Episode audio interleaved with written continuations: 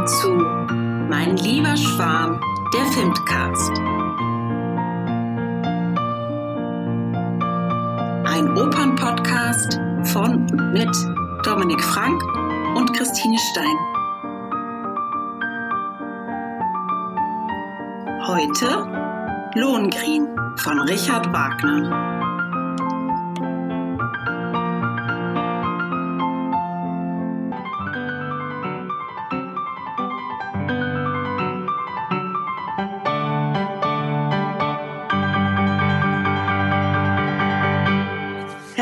Willkommen, liebe Freundinnen des Musiktheaters oder vielleicht kann man mittlerweile auch schon sagen, liebe Freundinnen und Freunde des Filmcastes. Heute haben wir auch eine besondere Folge, zum einen mit einem besonderen Stück, aber ganz besonders ist auch, wir sind heute in ganz, im ganz intimen Rahmen. Wir sind nur zu zweit. Ich begrüße ganz herzlich Dominik Frank. Hallo Tine, guten Morgen. Ich freue mich sehr, dass wir heute quasi in Stammbesetzung über dieses besondere Stück sprechen. Und vielleicht wollte auch einfach niemand aus Bayreuth über Wagner sprechen. ja, Oder es wollten alle über Wagner sprechen und wir wollten niemand äh, brüskieren, deshalb machen wir es einfach äh, so. Wir machen es selber. Wir lassen niemanden den heiligen ähm, Gral antasten. Oder sprichst du schon ein gutes Stichwort an? Welches ja. Stück ist es? Ah, das haben die Leute schon im Vorspann gehört, ne? Das äh, ist gar keine Überraschung mehr. also die Filmcast-Folge heißt ja Mein lieber Schwarm. Und das müssten natürlich jetzt alle wissen, es geht um Lohengrin. Genau. Es hätte auch eine Falle sein können und die Fledermaus von Johann Strauss sein können. Da kommt das auch vor als Zitat.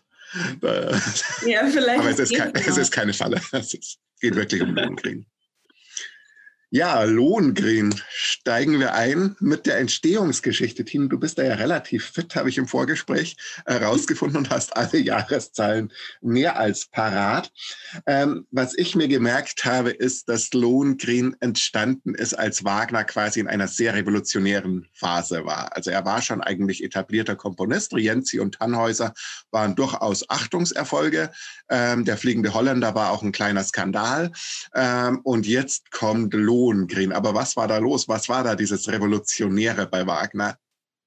Ja, das Revolutionäre ist, dass er sich ähm, unter anderem, also das ist ja mit auch das bekannteste, äh, vermutlich bei den Maiaufständen 1848 beteiligt hat. Äh, es gibt auch Zeugnisse darüber, dass er mit anderen Revolutionären sich getroffen hätte und über Ideologien und verschiedene Theorien äh, diskutiert hat. Ähm, tatsächlich war er zur Uraufführung 1850, also wenn ich mich jetzt nicht täusche, war das am 28. August 1850 in Weimar oh. unter der musikalischen Leitung von Franz Liszt. Wagners späterem Schwiegervater. Ganz genau. Ach, eine Familienbande. ja, das äh, wundert bei Wagner ja auch nicht. Äh, genau, er hat tatsächlich aber die Oper auch schon äh, vorher, deutlich vorher geschrieben. 1850 war er dann eben schon geflüchtet, im Exil sozusagen und konnte selber bei der Uraufführung nicht dabei sein. Er muss ein krasses Gefühl sein, weil er wusste ja, wann die Uraufführung ist. Äh, und wenn man dann so in der Schweiz festsitzt, und damals gab es ja noch keinen Livestream oder so, das nee. heißt, er wusste nur, okay, jetzt sind sie, wenn sie es in meinen Tempoangaben spielen, im zweiten Akt. Oh Gott, hoffentlich versenken sie es nicht. Ja, ja, es gibt auch eine Anekdote, dass er wohl gleichzeitig irgendwo ähm, gesessen hat, äh, ganz alleine für sich äh, über der Partitur und mitdirigiert hat äh, ob das so stimmt, äh, ist, ist auch jetzt nicht, können wir nicht beweisen. Äh, er hat wohl auch sehr genaue hm, Vorgaben nochmal gegeben, auch für die Uraufführung, sowohl für die musikalische als auch für die szenische Umsetzung. Dann hat er aber durch Berichte später erfahren, dass es wohl nicht ganz so umgesetzt wurde, wie er das sich gewünscht hat. Und das hat ihm natürlich sehr missfallen. Man kann sich vorstellen, wie Wagner da eskaliert. er selber hat tatsächlich eine Aufführung von Lohengrin, also der gesamten Oper, jetzt einzelner Teile hat er selber auch schon erlebt oder selber auch vorgetragen, aber äh, eine richtige Aufführung hat er erst elf Jahre später, also 1861, erlebt. Und in einem Brief hat er ein bisschen polemisch geschrieben, er bezieht sich da auch auf den großen Erfolg der Oper, dass er wohl der einzige Deutsche sei, der Lohengrin noch nicht gehört habe. Oh, das ist so typisch Wagner, so, so kokettierend eitel, dieser Wagner. Aber die Oper wurde ja dann auch ähm, übersetzt in andere Sprachen. Also es gibt ja, gab ja dann auch italienische Aufführungen ähm, von Lohengrin und eine solche hat Verdi unter anderem gesehen. Ähm, das wollte ich hier noch kurz einbringen und so den Link schlagen zu unserer ersten Folge zu La Traviata, wo wir ja darüber auch gesprochen haben. Ja. Verdi hat dann zwar immer behauptet, so in Briefen und Gesprächen, dass er sich mit Wagners Musik eigentlich nie auseinandergesetzt hat, aber nach Verdis Tod hat man dann den Klavierauszug äh, von Lohengrin bei ihm gefunden und der war total durchgearbeitet mit ganz vielen Anmerkungen. Das ist vielleicht doch das Traviata-Vorspiel inspiriert von äh, Lohengrin-Vorspiel. Wer dazu mehr hören möchte, müsste nochmal Pianchi Pianchi, die erste Folge des Filmcasts zu Traviata hören. Da sprechen wir darüber. Ganz genau. Ähm, was wir auf jeden Fall auch schon hören oder was interessant ist äh, in Bezug auf den Inhalt von Lohengrin, ist, äh, ja, sind die Theorien und Überzeugungen Wagners, die natürlich diesem, seiner Flucht auch zugrunde lagen, nämlich dass er ja, eine Abkehr vom Monarchentum, der Monarchie äh, gewünscht hat. Es ist eine Art Volksmonarchie. Also er ist nicht bei der Demokratie äh, in dem Sinne, aber bei einem vom Volk gewählten äh, Oberhaupt, das aber dann wieder äh, einem, einem Monarchen gleicht. Und ähnlich können, oder man könnte eine Parallele zur Titelfigur Lohengrin auch da ziehen. Hm. Das ist hochinteressant. Da werden wir dann auch nachher noch drauf kommen, wie das historisch rezipiert wurde und wer sich das alles so ähm, zu eigen gemacht hat. Spoiler, die Nazis. Aber dazu später mehr, nicht nur die Nazis. Aber was ich ganz spannend finde, ist bei äh, Lohengrin, dass hier eigentlich was fortgeführt wird, was schon beim Fliegenden Holländer und bei Tannhäuser so anklang. Nämlich man nimmt so mythische Geschichten, ähm, bei Tannhäuser ja noch mehr so aus der deutschen äh, Geschichte mit ähm, Heinrich von Ofterdingen und gleichzeitig so Sängerkrieg auf der Wartburg. Ähm, bei Holländer ja auch so Ahaswa, ich hoffe, ich spreche es richtig aus, der ewige Jude auf der Wanderschaft, also so mhm. Mythen und verbindet die, aber mit einer gewissen historischen Konkretheit, also mit historischen ähm, Orten, im Tannhäuser ganz stark natürlich, aber auch mit historischen Figuren, die belegbar sind. Und das führt er jetzt eher in Lohengrin extrem fort. Und dann wird es ja aber immer mythischer. Also er vertieft sich dann ja auch in diese ganzen Mythen. Und wenn wir dann bei Tristan, äh, Parsifal, der jetzt hier ja auch schon genannt wird zumindest, und äh, natürlich Ring des Nibelungen ankommen, und wir werden da ja auch irgendwann mit dem Podcast ankommen, dann werden wir immer mehr von der historischen Realität weg in den Mythos einsteigen können. Also das wird sehr spannend noch. Ja, auf jeden Fall. Aber vielleicht ist das jetzt ein guter Punkt, sich mal die Handlung anzuschauen von Lohengrin. Oh ja. Es geht los. Wir wollen das heute so ein bisschen auch aufziehen mit musikalischen Beispielen. Und es beginnt mit nicht der Ouvertüre, und das ist schon ungewöhnlich, sondern es beginnt mit einem Vorspiel. Und das hören wir mal kurz, zumindest den Anfang.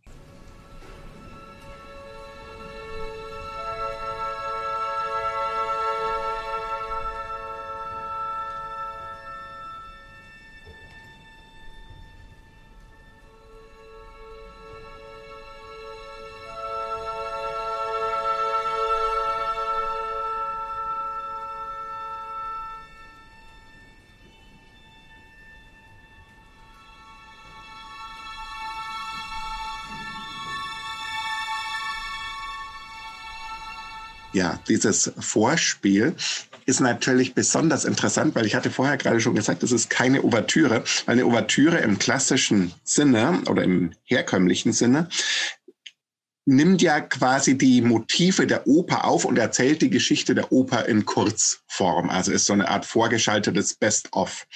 Und Wagner macht nun was ganz anderes. Wie würdest du denn das beschreiben, Tine? Was assoziierst du dazu?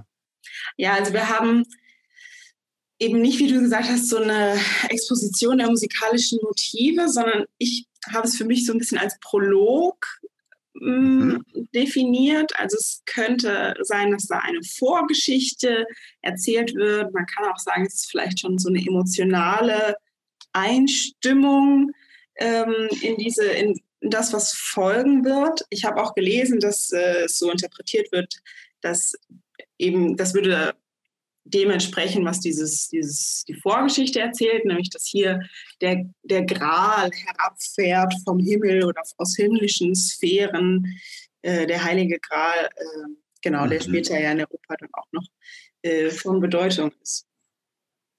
Alternativ, also ich dachte ja so ganz simpel Sonnenaufgang, äh, also, also eine Naturbeschreibung. Ähm, manche Leute denken auch, oh, Violetta stirbt, aber das sind die, die das wieder verwechselt haben. Genau, und dann geht es aber nach diesem Vorspiel ganz anders weiter, weil wir steigen direkt ein. Also das Ganze spielt in Brabant. Ähm, manche behaupten in Antwerpen, obwohl, ähm, wie du mir im Vorgespräch erklärt hast, ähm, Antwerpen gar nicht vorkommt in der Oper, aber es spielt wohl trotzdem in Antwerpen. Und hier ist Streit, weil die Elsa, das ist die Schwester des äh, nachfolgenden Herzogs äh, Gottfried, die ist angeklagt, ihren Bruder umgebracht zu haben. Und der König hat ein Gottesgericht einberufen. Ähm, und in diesem Gottesgericht soll Friedrich von Telramund gegen einen Verteidiger Elsas streiten. Und das Problem ist, es gibt diesen Verteidiger noch gar nicht, aber Elsa ist sich total sicher, dass der kommen wird, denn sie hat von ihm geträumt. Und dann gibt es so eine dramatische äh, Nummer, dass sie ihn dreimal anrufen. Und äh, natürlich, wie in jedem guten Märchen, erst beim dritten Mal kommt er. Und dieser strahlende Held, dieser Verteidiger, kommt in einem Nachen gezogen von einem Schwan. Dann kommt auch diese berühmte Stelle, nun sei bedankt, mein lieber Schwan, ähm, was sich einen deutschen Sprachschatz eingeschrieben hat, also als mein lieber Schwan. Ähm, und er sagt nicht, wie er heißt. Das ist ganz entscheidend für die Handlung. Deshalb nennen wir ihn mal der Unbekannte. Und dieser Unbekannte und dieser Friedrich von Telramund, der Ankläger, die kämpfen jetzt und der Unbekannte gewinnt. Und daraufhin darf er natürlich und soll auch gleich Elsa heiraten. Aber dieses Heiratsversprechen ist gekoppelt an eine sehr seltsame Bedingung, nämlich an die Bedingung, nie sollst du mich befragen. Und zwar nach seinem Namen und nach seiner Art. Also seine Herkunft und sein Name sollen ein Geheimnis bleiben von diesem Unbekannten. Und Elsa verliebt sagt natürlich, ja, total spannend ist in diesem Akt, dass es hier eigentlich zwei sehr verschiedene musikalische Ausgestaltungen gibt. Es gibt einmal die ich, ich sage erstmal ein bisschen salopp und ich sage gleich, auf wen ich mich berufe, so die etwas simplere Musik von dem König und dem Ausrufer und dem Volk, die ein bisschen sehr Chingdarasabum äh, ist und eher nicht so spannend musikalisch gesehen, sondern eher so ein bisschen schwissig. Ähm, ich berufe mich auf das tolle Buch von Holger Nolze, es heißt Liebestod, Wagner, Verdi, Wir. Ähm, und ich liebe das Buch, muss ich wirklich sagen, ähm, weil das macht Analysen von den ganzen Liebestoden von den Wagner- und Verdi-Opern und liest sich wirklich wie ein Krimi. Ist auch so eine Art Werkbiografie dieser beiden Komponisten, die gegeneinander äh, gestellt werden und kann ich wirklich nur wärmstens empfehlen. Also ein tolles Buch, Herr Nolzer. Ähm, vielen Dank, dass Sie das geschrieben haben. So, ähm, gegen diese Chingdarasabum-Musik wird aber gesetzt so eine ganz stille Innerlichkeit, wenn Lohengrin zum Beispiel seine Liebeserklärung macht. Und das würde ich auch gerne einmal einspielen, bitte.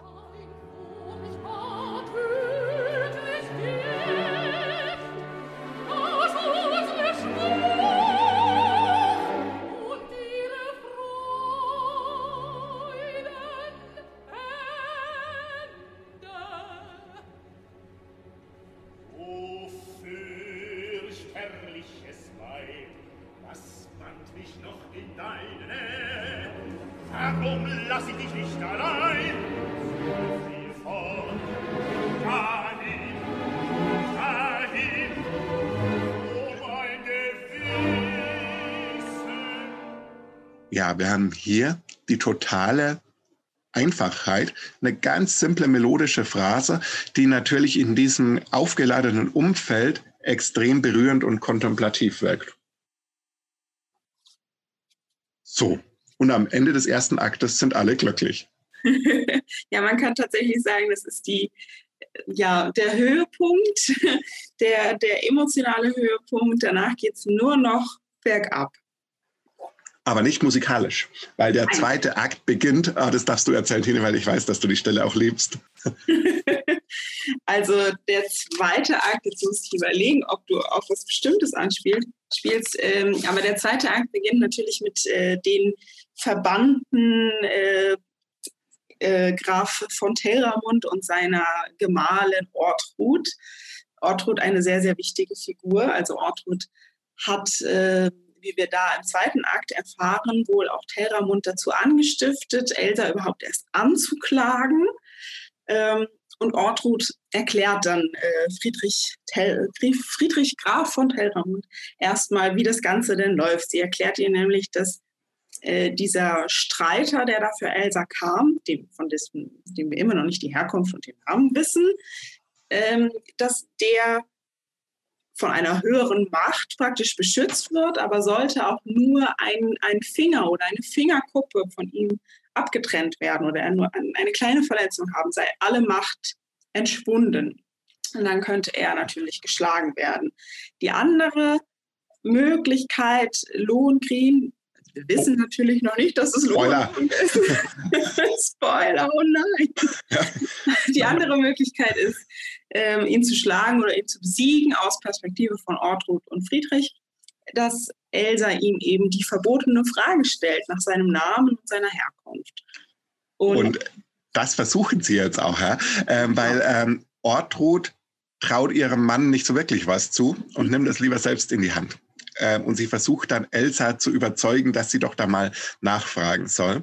Aber diese Ortrud und Telramund-Szene, die ist natürlich musikalisch der Wahnsinn. Ähm, also Hammer. Und wir hören nur mal die ersten äh, 28 Sekunden oder so.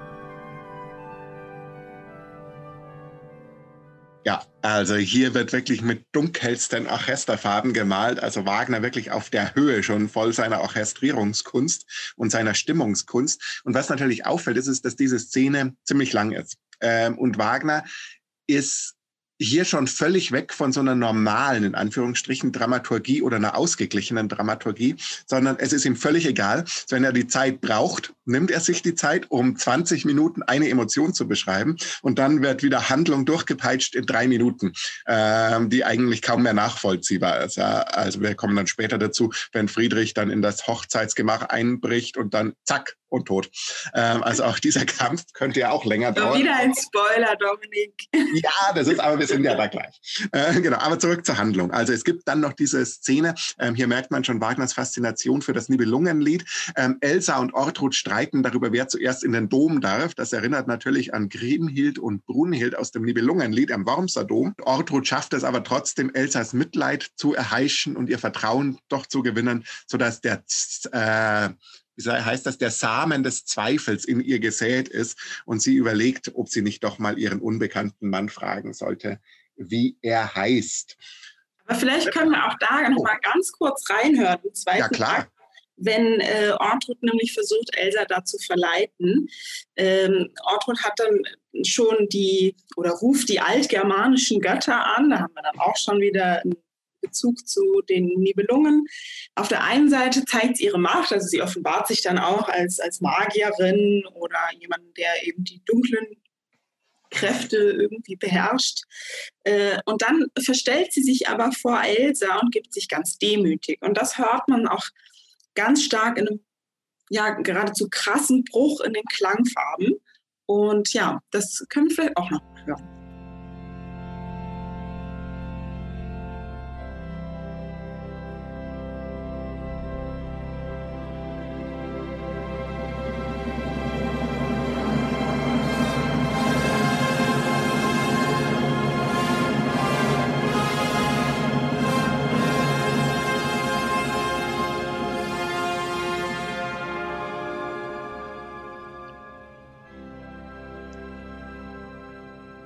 Das ist echt.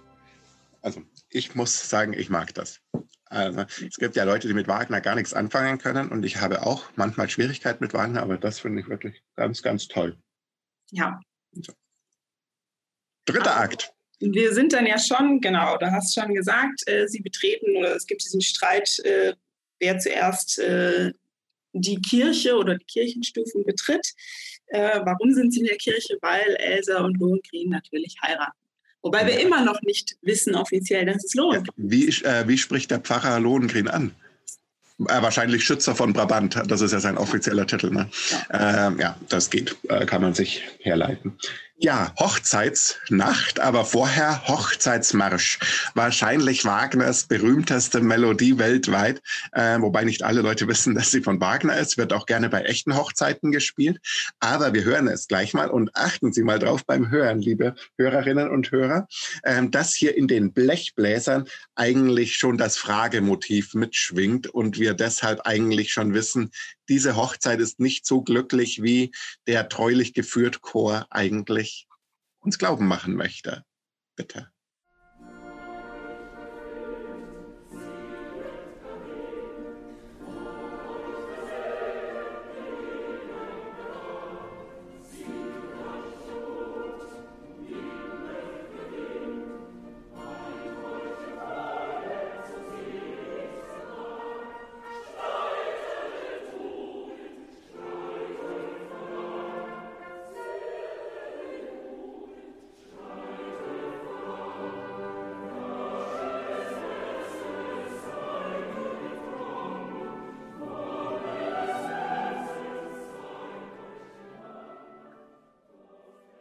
Ja, wird natürlich auch äh, heute gerne gespielt ähm, in Verbindung mit dem Hochzeitsmarsch von Mendelssohn Bartholdy hintereinander weg.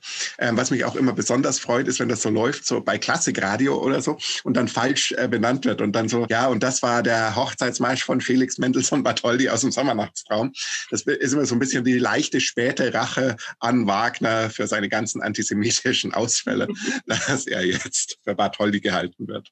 Genau, aber durchaus schon seitdem glaube, ja, seit dem 19. Jahrhundert hat sich da so eine Tradition äh, gebildet, dass eben dieser Hochzeitsmarsch von Mendelssohn Bartholdy und der Brautchor von Wagner auf Hochzeiten gespielt wird und damit auch tatsächlich so einer, also seiner dramatischen, seinen dramatischen Kontext komplett entrissen wird und eigentlich im Gegenteil umgekehrt wird. Sinn entleert. Also falls Sie das bei Ihrer Hochzeit gemacht haben, schämen sie sich. Ich schäme mich auch ein bisschen für den kleinen Scherz vorher, weil eigentlich ist das unangemessen, weil Wagners antisemitische Ausfälle echt schlimm waren und er wirklich da eine unheilvolle Tradition äh, begründet hat.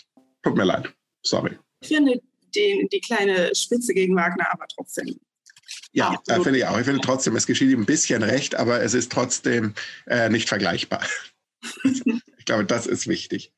Ähm, ja, jetzt sind wir eigentlich schon am Ende, also wir sind im dritten Akt. Ja, ja oh, das habe ich vorher schon gespoilt.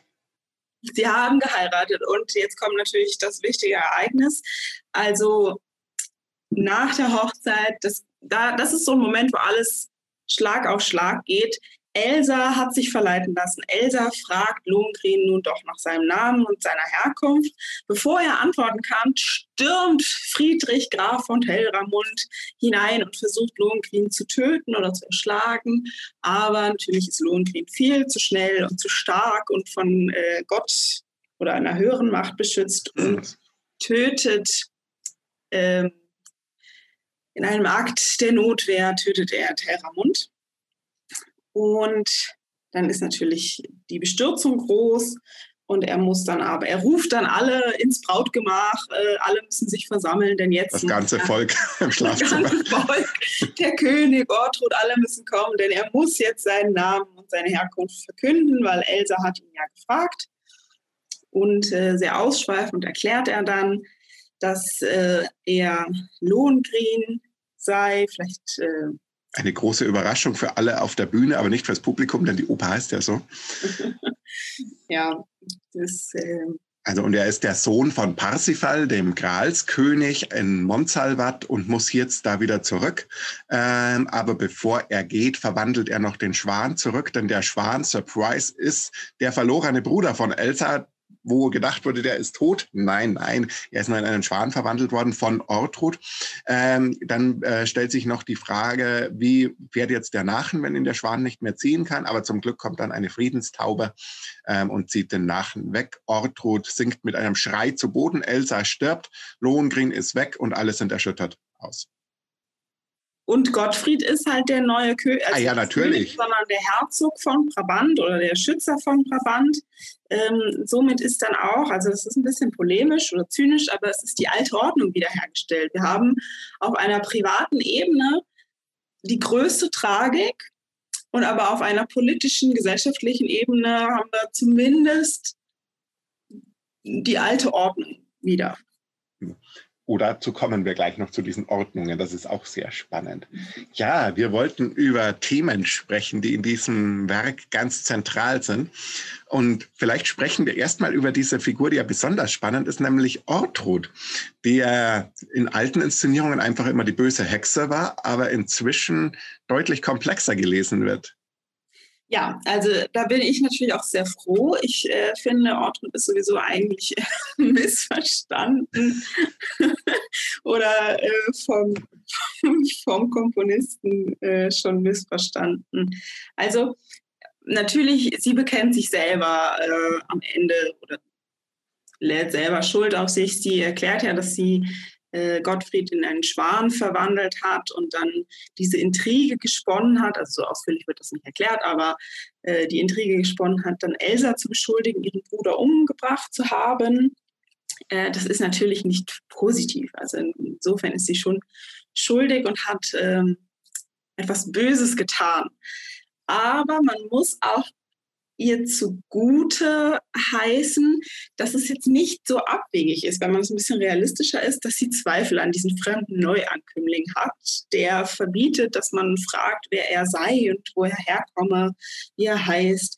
Also dieser, diese Zweifel von Ortrud könnten ja, könnten auch einfach auf, auf Misstrauen diesem mysteriösen Ritter gegenüber beruhen und gar nicht unbedingt in einer bösen Absicht ihrerseits. Dann zum Zweiten ist Ortrud, das wird äh, auch gesagt, sie ist, Ort, äh, sie ist Nachkomme des ehemaligen Fürsten äh, Radbot, also der ehemaligen Herrscherfamilie des Frieden, Friesenfürsten.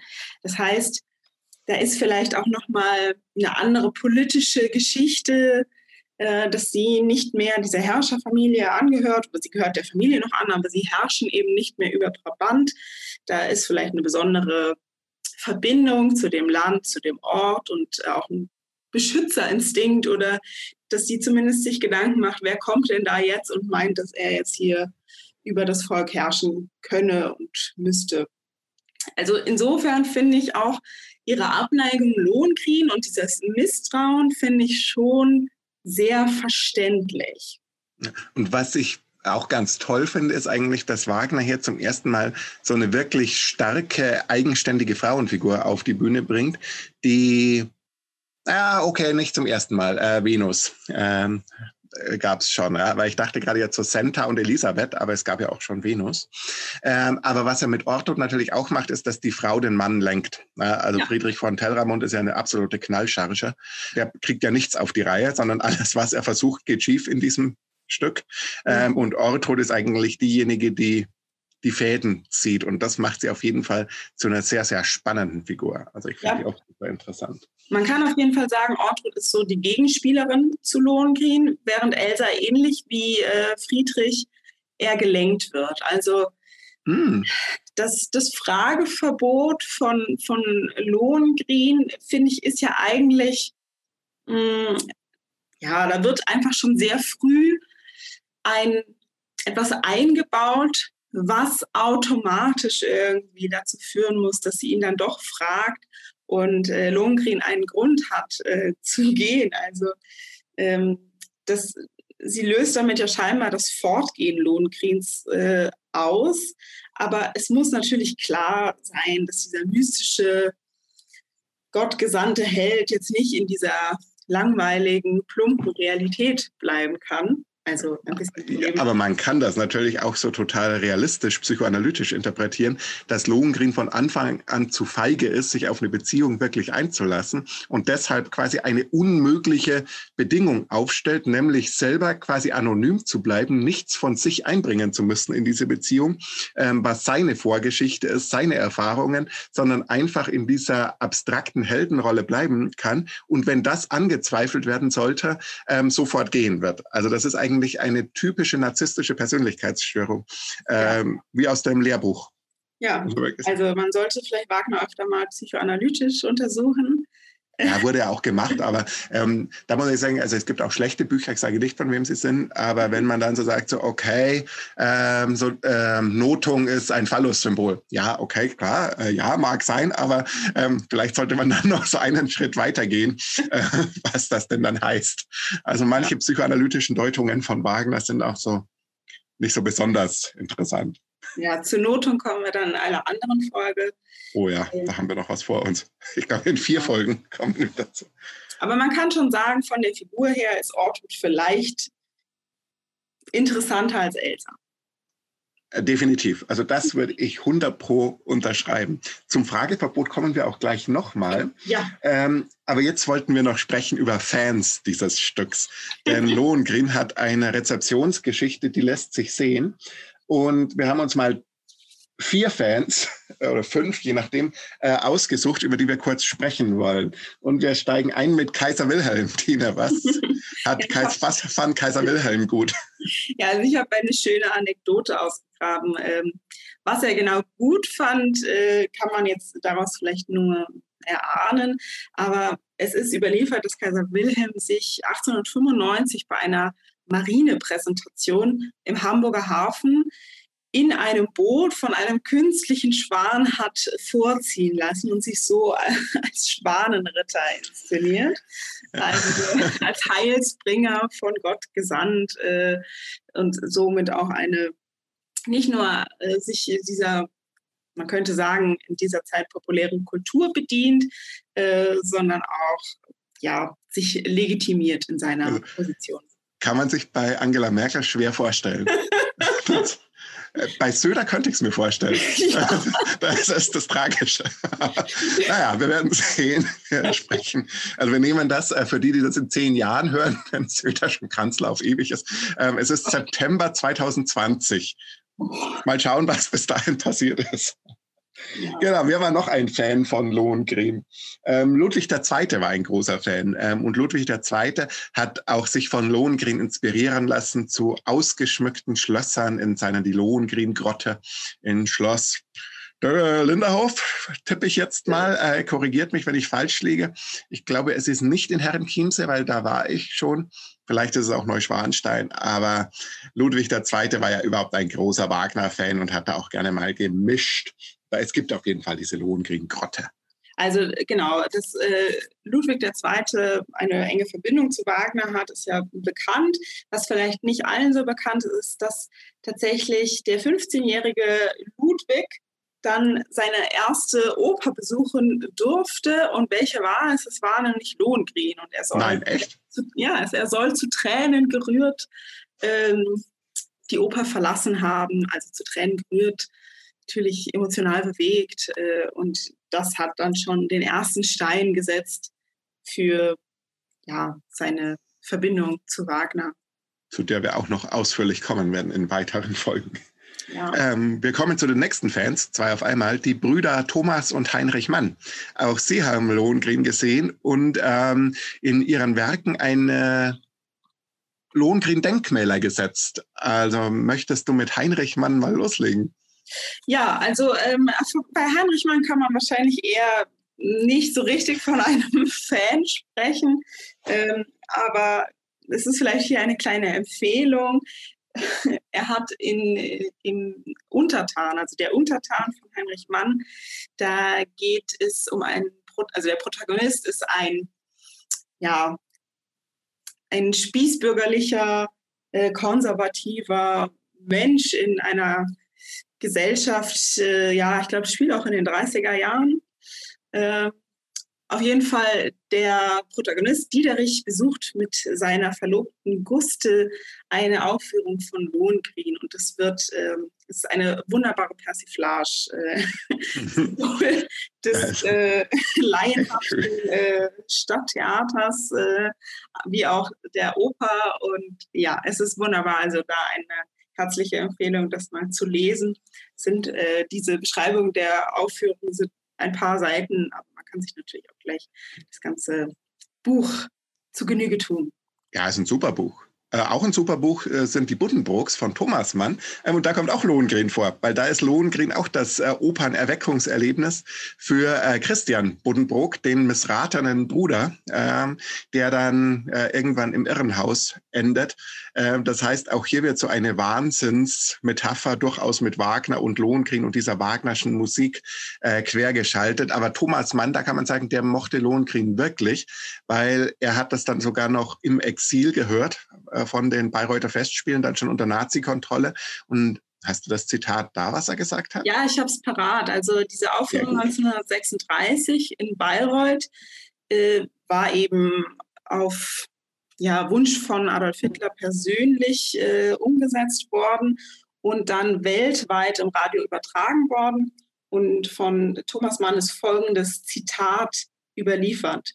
Man hätte nicht zuhören sollen, dem Schwindel nicht sein Ohr leihen, da man im Grunde doch alle, die dabei mittun, verachtet. Also eine, ja. Aber er konnte trotzdem nicht ausschalten. Ja. War zu schön. Ja, genau. Also Fan von Lohengrin, aber da ist natürlich schon eine wunderbare Überleitung oder zumindest schon ein Hinweis Oh ja. Auf die politische Dimension Lohnkriegs. Oh ja, die Nazis, ähm, Hitler voran, ähm, aber auch mit Kollegen, haben äh, Lohengrin auch äh, gefeiert und das auch immer zum Tag der deutschen Kunst oder zu Hitlers Geburtstag wurde das sehr gerne gespielt. Und warum passt das jetzt so gut? Also da gibt's drei Gründe. Ähm, und ähm, ich habe mich total gefreut, dass wir das hier einbringen können, weil im Rahmen des Forschungsprojekts zur Münchner äh, Staatsoper, in dem ich auch mal wissenschaftlicher Mitarbeiter war in München, ähm, habe ich mit den ganz tollen Kollegen Rasmus Kromme und Katrin Früh ins Feld einen Artikel geschrieben, der hieß schon mit dem Zitat für deutsches Land, das deutsche Schwert, Lohengrin als Propagandastück. Und in den habe ich jetzt nochmal reingelesen. Und ich würde gerne hier diesen einen Absatz mal vorlesen, weil da das wirklich äh, konzise mit vielen Infos zusammengefasst ist, wie das Ganze historisch zusammenhängt. Also, ein weiterer Aspekt spricht aus nationalsozialistischer Sicht für die Wahl der Oper. Quasi als Zugabe tritt die Figur des historischen Königs Heinrich I. auf, der im Kult der Nazis benutzt wurde, das Dritte Reich in Bezug auf das Erste Reich, das Heilige Römische Reich deutscher Nation, als dessen Nachfahren sich die Nationalsozialisten stilisierten, pseudohistorisch abzuleiten. Die nationale Erlösergestalt von Heinrich dem Vogler, wie die Figur im Werk heißt, wurde als Staatsretter und früher Vertreter der Einheit des Deutschen Reiches gedeutet. Der um König Heinrich I. betriebene Kult ging so weit, dass Heinrich Himmler die Gebeine des Königs ausgraben ließ, um sie 1936 in Quedlinburg in einer pompösen Zeremonie neuerlich und öffentlichkeitswirksam zu bestatten.